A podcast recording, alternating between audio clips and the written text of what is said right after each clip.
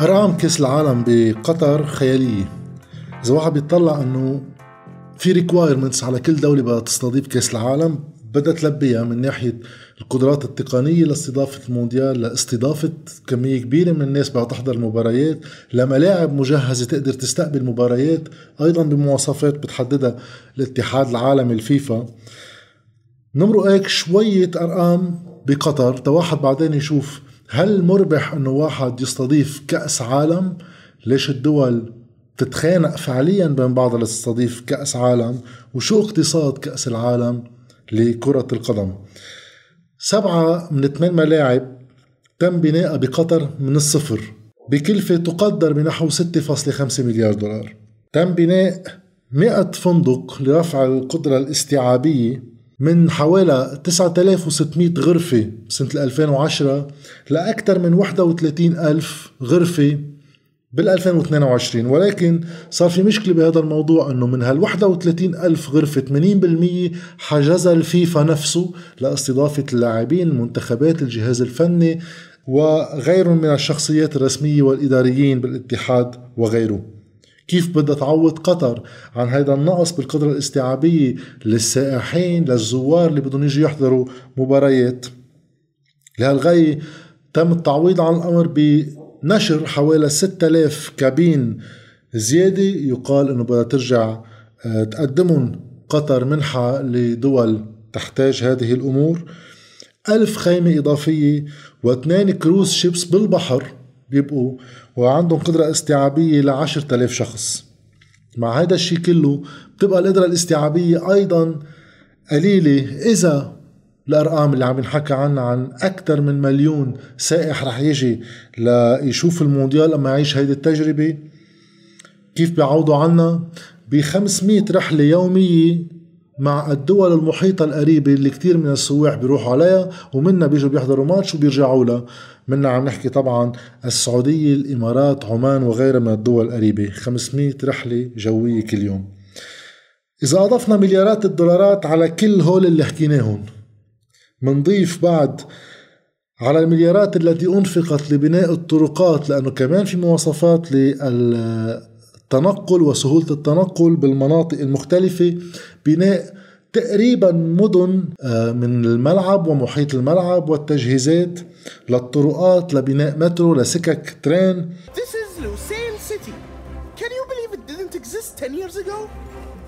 Now it's one of the cities hosting FIFA World Cup matches. توسعة وتطوير المطارات، وأيضا مئات ملايين دولارات التي صرفت على الإعلان للمونديال.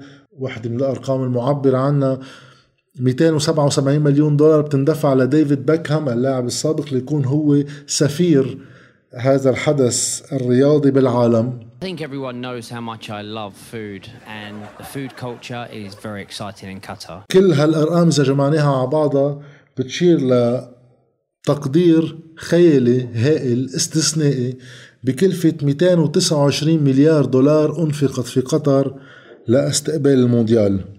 مع هيك أرقام، هل بيحقق المونديال أرباح للدولة اللي بتستضيفها؟ وإذا لا، ليش الدول بتستضيفه؟ بهذا الفيديو نظرة شوي على اقتصاد كأس العالم. The winner is Qatar. البداية بقى تكون إنه في مواصفات بيفرضها الاتحاد الدولي على الدول اللي بتقدم لإمكانية استقبال المونديال. منها المواصفات في البنى التحتية، في قدرة التنقل، الاكوموديشن، الأوتيلات، وسهولة التنقل داخل البلد. أيضا الفاسيلتيز اللي يجب أن تؤمن للرياضة نفسها، يعني الملاعب، أماكن التدريب، أماكن وجود الحكام، أماكن بيطلبها الاتحاد الدولي أيضا للقيام بنشاطات فان فست للجمهور بنظمها الاتحاد الدولي، مع أوراق يجب أن تقدم للأكلاف المتوقعة، العوائد المتوقعة وغيرها من الشروط.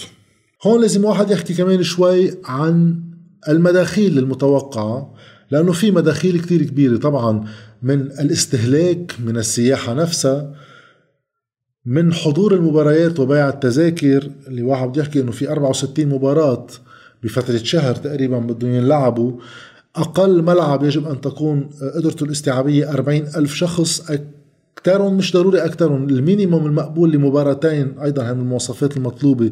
كمباراة الافتتاح ومباراة نهائي المفروض يكون الاقل شيء المسموح ب 80,000، فالعوائد بتكون كبيرة من التيكتس وغيرها.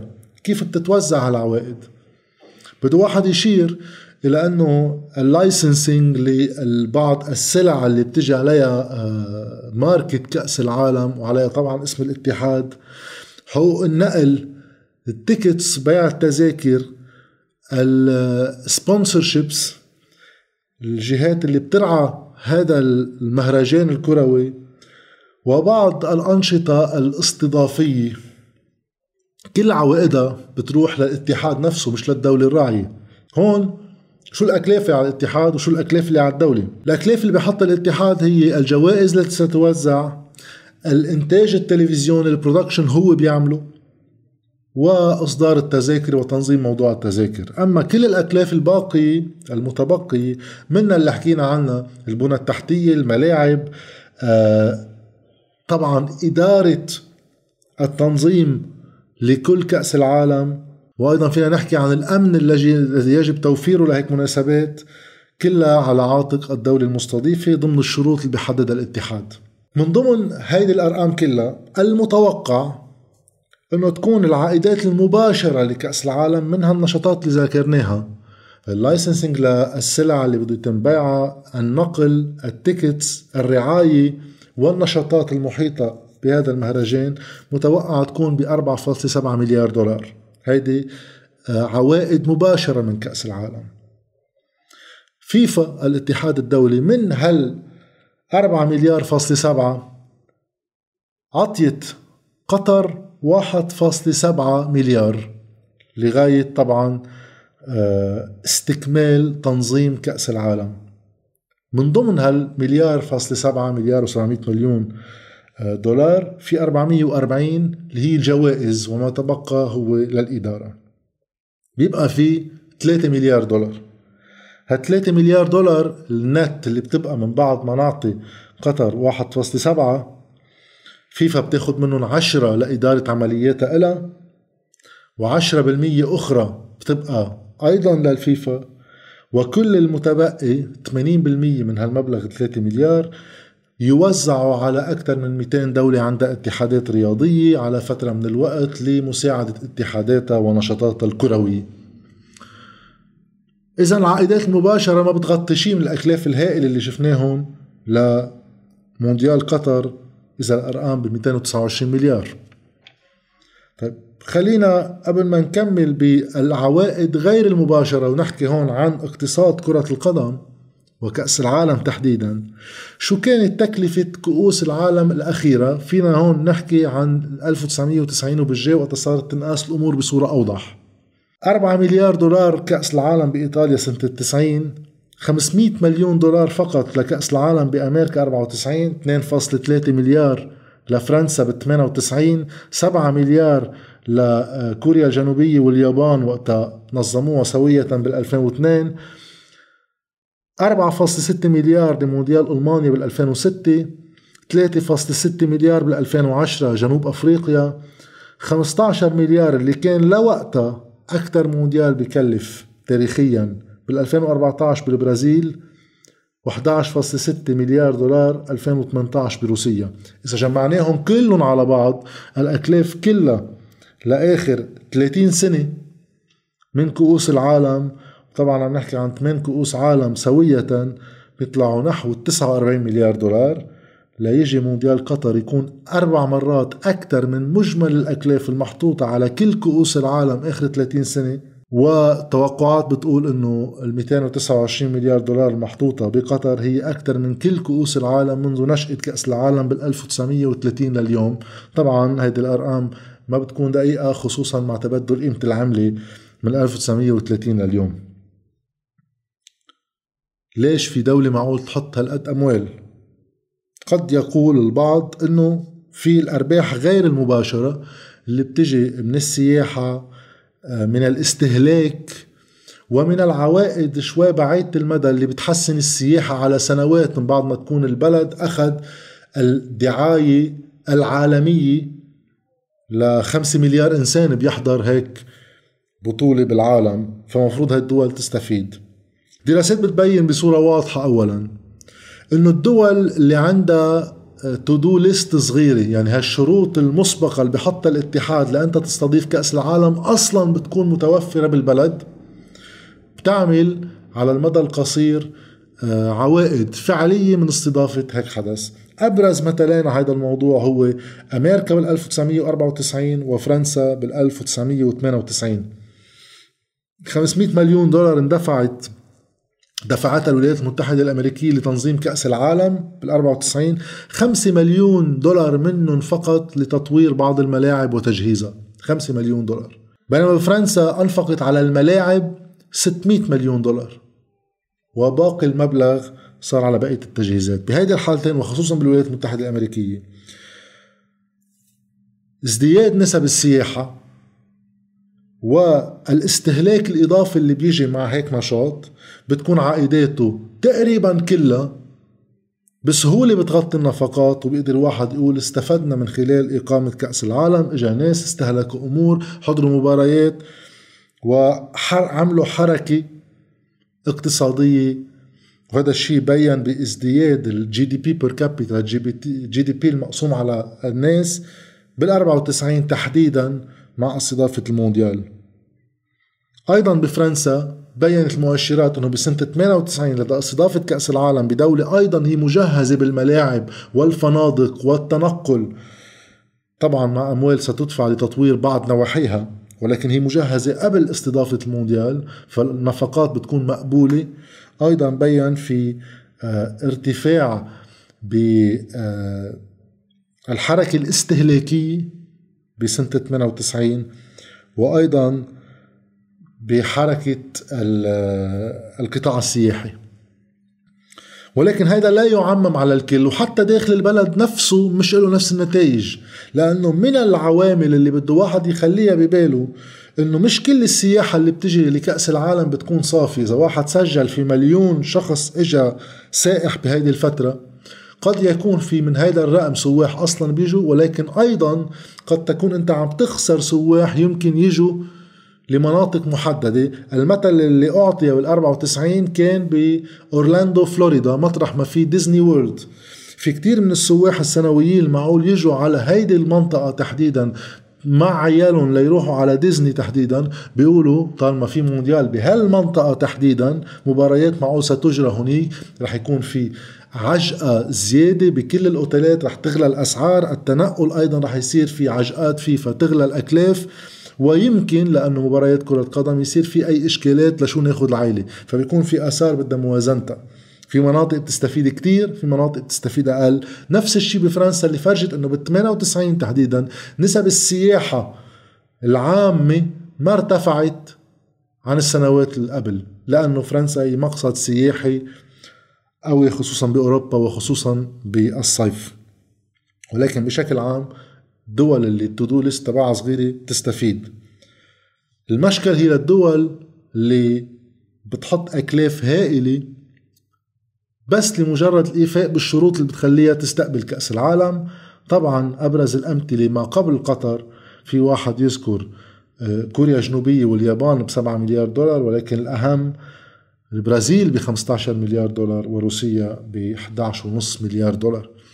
بهالدول بيصير في عوارض انه واحد بيعمل اوفر اكسبندتشر، مصروف فائض على بعض البنى التحتية التي لن تستخدم إلا لغاية أحداث من هالنوع، فمن بعد ما يقطع كأس العالم بيصير عبء صيانتها والحفاظ عليها أكلافه عالية على البلد، غير أنه الأرقام عالية بحد ذاتها لأنه البلد ما كان مجهز مسبقا، فاضطرينا نعمل ملاعب إضافية، واضطرينا نمد طرق إضافية وفنادق إضافية وسبل تنقل إضافية، أكلافه راح تكون عالية كتير.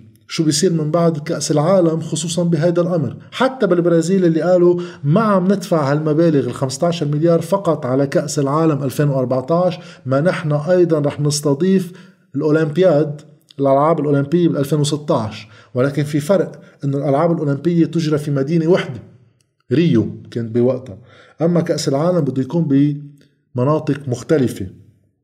من هون في طبعا الرواية الشهيرة عن عدد من الملاعب وأبرزها ببرازيليا اللي تم بناء ملعب بسعة 60,000 مشاهد، كان مفروض أكلافه التقديرية تقدر لبنائه ب 300 مليون دولار، وإذ بتكون الأكلاف أقل شوي من $1 مليار. وبعد انتهاء كأس العالم بصير هالملعب غير مستخدم، بصير للواحد يلاقي بعد إنجاز كأس العالم جهة تستأجر هالملعب تستخدم الملعب لصيانته، منا متاحة لأنه أكلافه كتير كبيرة.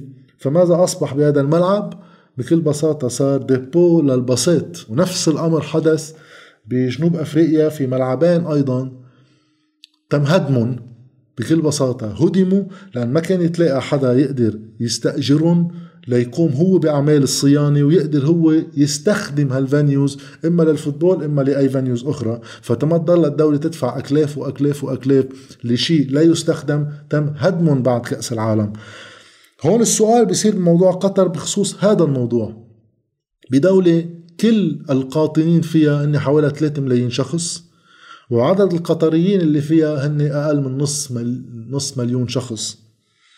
بالأيامات العادي وقتها تم بناء اليوم ملاعب ب40,000 و60,000 و80,000 قدرة استيعابية للجمهور. هل في إمكانية لاستخدامهم بعد كأس العالم؟ ولا شو؟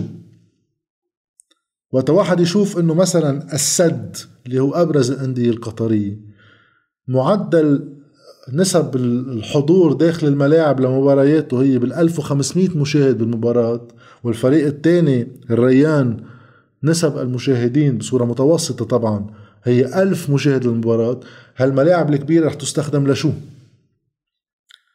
وسائل النقل، عدد الاوتيلات، لأي عدد من السكان عم تنبنى، وهل رح يكون في عائد اقتصادي على المدى الأبعد؟ كمان هذا مستصعب بحالة قطر لصغر البلد وأيضا لكثافة الانتاج، كثافة الاستثمار في هذه البنى التحتية. هون هاي من العوامل الأساسية اللي بيجاوبوا عليها بقطر إنه نحن ما دفعنا 229 مليار دولار فقط لكأس العالم، بل هيدا كل كأس العالم نحط على سكة اسمها 2030 فيجن لكل الاقتصاد القطري، ليبطل معتمد فقط على عائدات من بيع الغاز والمشتقات النفطية ويصير له وجهة اقتصادية أخرى. المشكل بهذا الموضوع إنه هذه الوجهة الاقتصادية على القليل لليوم بعد منا واضحة شو نقاط ارتكازها، وكيف هالكمية الكبيرة من الاستثمارات ستخدم وضمن أي تنافس بالمنطقة، لأنه أيضا في حد الإمارات عندها أيضا استثمارات كبيرة ببنى تحتية بأمور قد تكون مشابهة، واليوم السعودية عم تتجه نحو هالموضوع، وين قطر من هالتنافس؟ هيدا حديث بطول، ولكن ربطه بكأس العالم وبنى تحتية بتربط مدن بملاعب على الأرجح بهالأكلاف قد يكون صعب تخطيطها. حتى في كلام عن الاستفادة اللي معقول تجي لبلد ما من السياحة نفسها. إذا اليوم أنت السياحة عليت بسبايك من وراء كأس العالم ولكن ما قدرت تحافظ على مستويات مستدامة من السواح، رح يكبر القطاع السياحي قبل كأس العالم خلاله ويمكن بعده بشوي بعدد من الأوتيلات، فإذا عدد من الموظفين، فإذا مداخيل ستوزع على عدد أكبر من الناس عم يشتغلوا صاروا بالقطاع، فإذا استهلاك أكثر.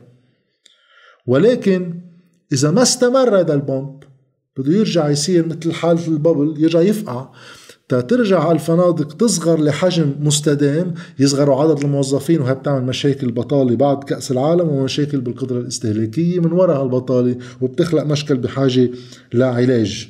وبما أنه كأس العالم بالمباشر يستأهل بنى تحتية محددة لإنجازه، أكلاف بناء هالبنى التحتية أيضا قبلها بتكون أغلى من بنائها في فترات برات كأس العالم، لأنه هي غير محدودة بأفق زمني مفروض تقدم فيه التزامك انك انت قادر تنظم كأس العالم.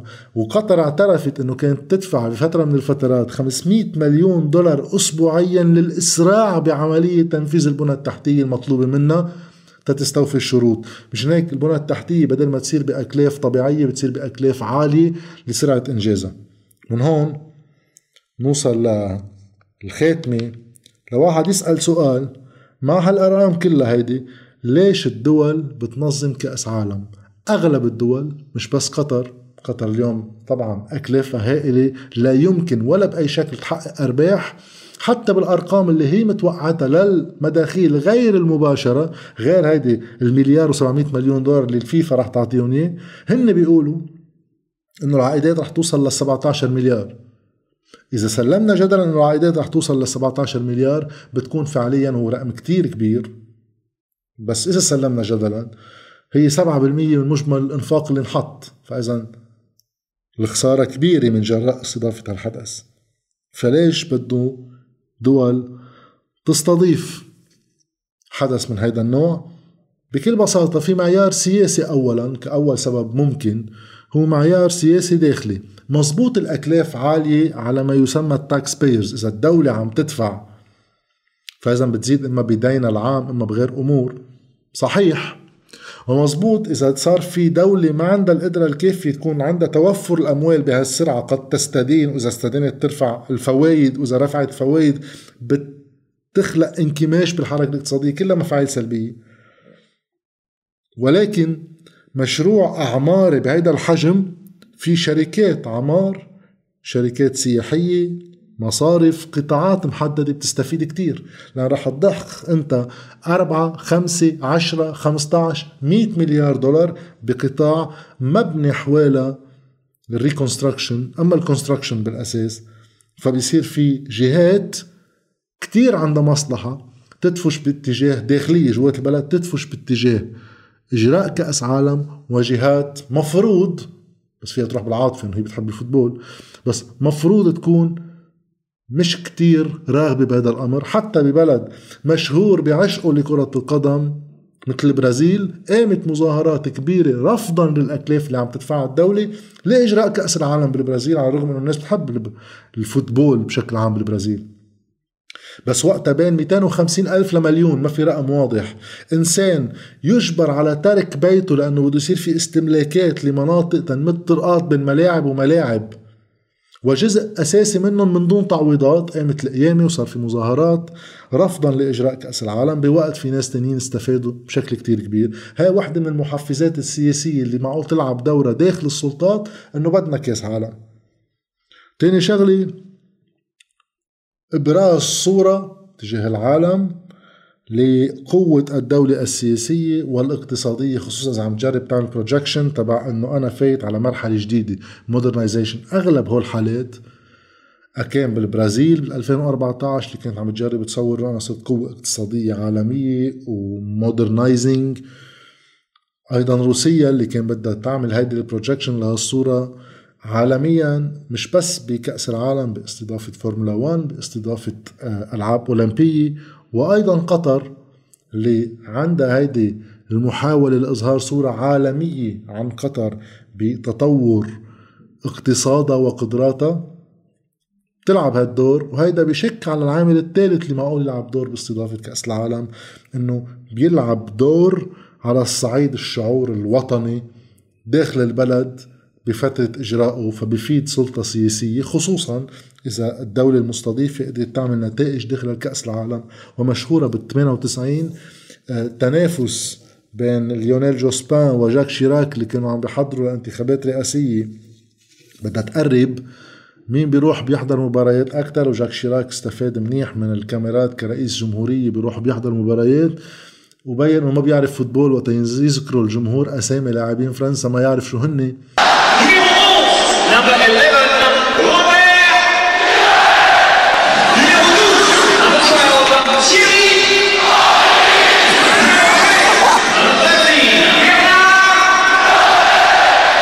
قيل بوقتها أنه بعد ما ربحت فرنسا كأس العالم في جزء من التنسيون التشنجات الاجتماعية الداخلية راقت لفترة وجيزة طبعا انه هيدا الافيه هو مثل الابرة منه اكتر من هيك بين المسلمين من اصول عربية ام افريقية، اما المهاجرين بالمطلق الى فرنسا وضغط الاحزاب اليمينية انه هول لازم يكونوا مش فرنسيين ام غيره، خصوصا وقت اللاعب مثل زيندين زيدان من أصول جزائرية هو اللي بيحقق انتصار، وخصوصا تركيبة المنتخب الفرنسي كانت متنوعة على الصعيد العرقي والأصل وغيره. كل هالعوامل بتخلي أن الدول تسعى أنه لو بدي حط بعض الخسائر أعمل كأس العالم هونيك، ولو بيّن أنه حتى أنه هالخسائر اللي على الصعيد الصغير معقول أعملها هلأ، في ناس بتقول أنه معقول على المدى الأبعد ترد مداخيل، كمان بتبين أغلب الدراسات مع استثناءات بسيطة مثل جنوب أفريقيا هي استثناء، أنه حتى على الصعيد السياحي وأرقام السياحة لم تتحسن على المدى اللي خصه بعد المونديال بسنوات، لا بترجع لأرقامها التقليدية. فإذا المؤشرات الاستهلاكية وغيرها من جراء هذا كأس العالم وقدوم سواح ما بيتغير، ولكن على الرغم من هذا الشيء بيبقى في حافز سياسي مصلحي لدى كتير من السلطات تدفع هالأكلاف لعدة أسباب ذكرناها وتقوم بهذا المونديال. قطر منا بعيدة عن هيدي الأسباب كلها سوا، ولكن بيبقى الرقم خيالي، بيبقى الوقت يفرجي إذا راح يكون في له أي منفعة مستقبلا.